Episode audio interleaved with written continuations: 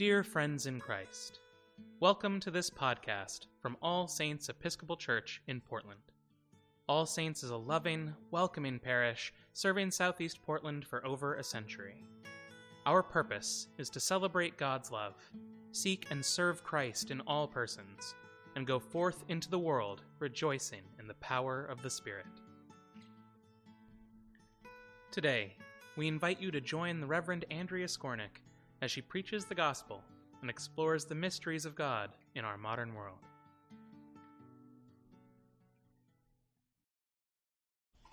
In the name of the Father, Son, and Holy Spirit, Mother of us all. Amen.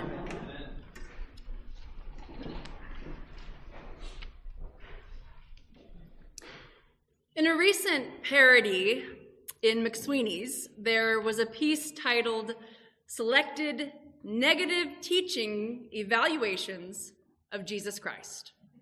So, as if he was the professor, they're the students doing the review at the end. Among the student reviews was tells too many stories, easy to get him off track during lectures.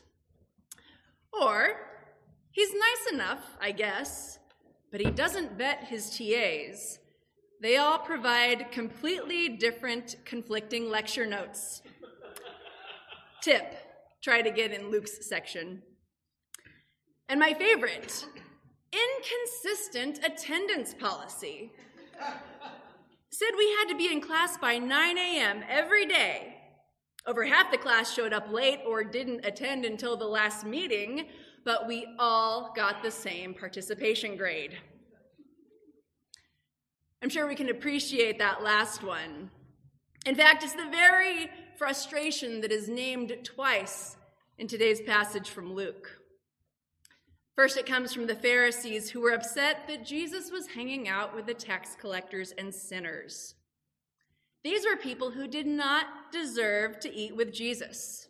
I mean, if he wanted to hang out with anyone, it should be them, right? The respected, dominant elites who had done all the right things to get to where they were. A similar critique comes from the elder son in the parable that Jesus tells right after. He's mad that the younger brother goes out and disgraces the family, and then he turns around and gets celebrated. But the older brother did everything right and he never got a party. How is that okay? On the one hand, what Jesus is doing with the tax collectors and sinners, and what the Father does with the Son, messes with our sense of what's fair. Or it looks to us like foolishness, or like the Father is being overly lenient. But on another level, how is what they are doing actually wisdom? Perhaps the best possible chance at restoring what's been lost or repairing what's broken. In the parable, one of the most notable moments is when the father runs to the son. He doesn't have to wait for the son to come and knock on the door. He has never left his vigil, keeping watch for him on the porch. And note, in ancient Judea, wealthy patriarchs didn't run. To do so would have been throwing aside convention, humiliating himself, even. He goes and he gives his affection effusely and imparts his robe and his ring to confer his status on the son. And this wasn't the same thing as being too lenient or a pushover. It was all done with a keen awareness of what had been done, of just how much the son's actions had fractured things, and the brokenness that touched all of them as a result. The father goes over the top to reinstate the son's belonging because he knows that excluding the son, keeping him on the outside, wasn't going to do anything to bring healing. For them all to heal, he had to be brought back in. And that might actually have been the hardest thing for the father to ask them all to do because to get them all at the party meant they had to face what had happened together. For the youngest son, it would have meant being seen in his moment of deepest failure and regret so that he could one day get past it. Learning to accept and receive that much love and generosity would have been hard. It would have also been hard for members of the household to move towards receiving him and reconciling with him rather than just writing him off or rejecting him outright. But how, other than bringing him in, would they have been restored? Now, it is interesting that we don't get the rest of the story, and that's probably on purpose. We are left to fill in the gaps and imagine what might have happened next. There might have been consequences or some accountability for the younger son. But what was never in question or up for discussion was his belonging. And that's what the father impresses on the older son at the end. When he was gone, part of us was missing. He is home, and now we are more whole than we were before. When something is broken, when things are not right, in different ways, but often in Scripture, God repairs by bringing the one on the outside in. Jesus did this with Zacchaeus, the tax collector. He was on the outside because of his questionable professional dealings, because of his stature, because he was up in a tree while everyone else was on the ground. But Jesus says, Come down. We're coming to your house for dinner. And that bring, being brought in is what compels Zacchaeus to fix the damage he did and repay what he took. Jesus did this with a woman who was about to be stoned for adultery. He brings her in by widening the circle. First, it's just this small little circle with her at the center.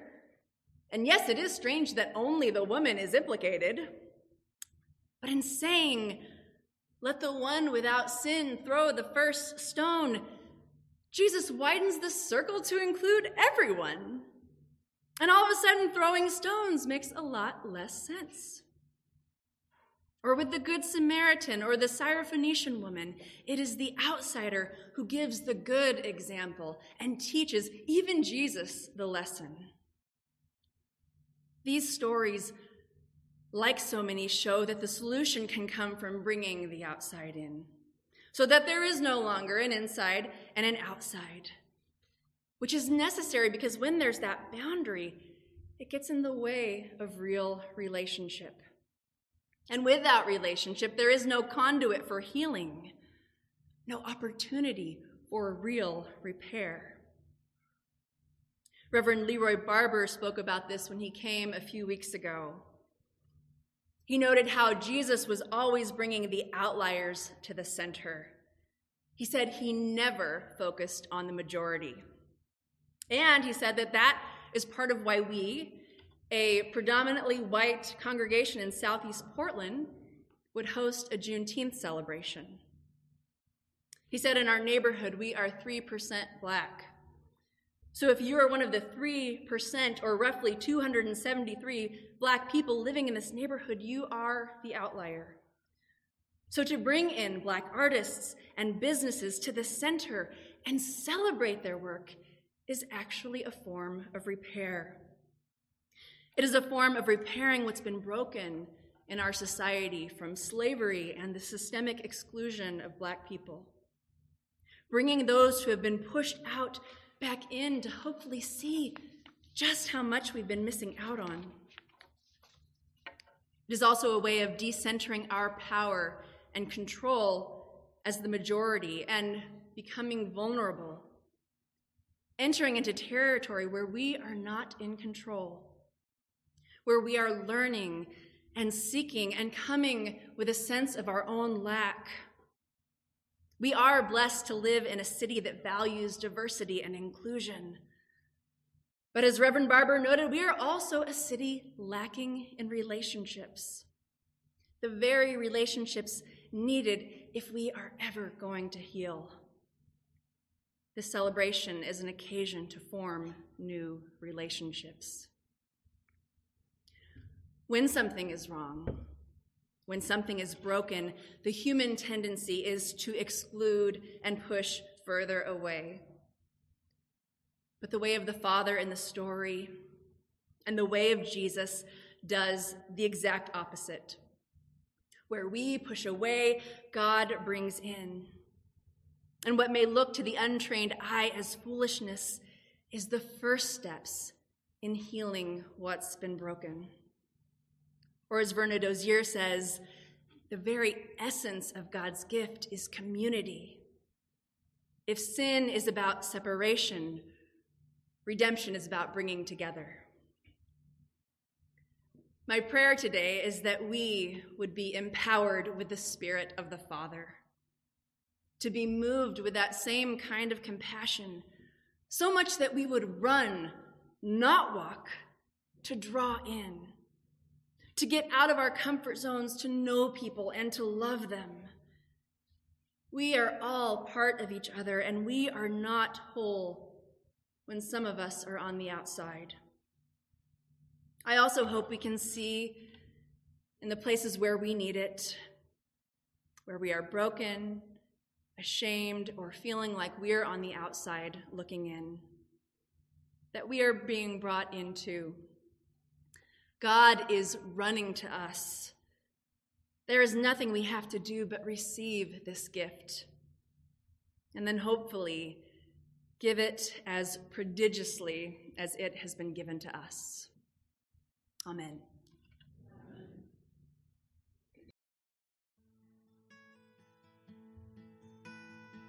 Thank you for listening to this podcast offering from All Saints Episcopal Church in Portland. For more resources from All Saints, or to support this or our many other outreach ministries, please visit allsaintspdx.org.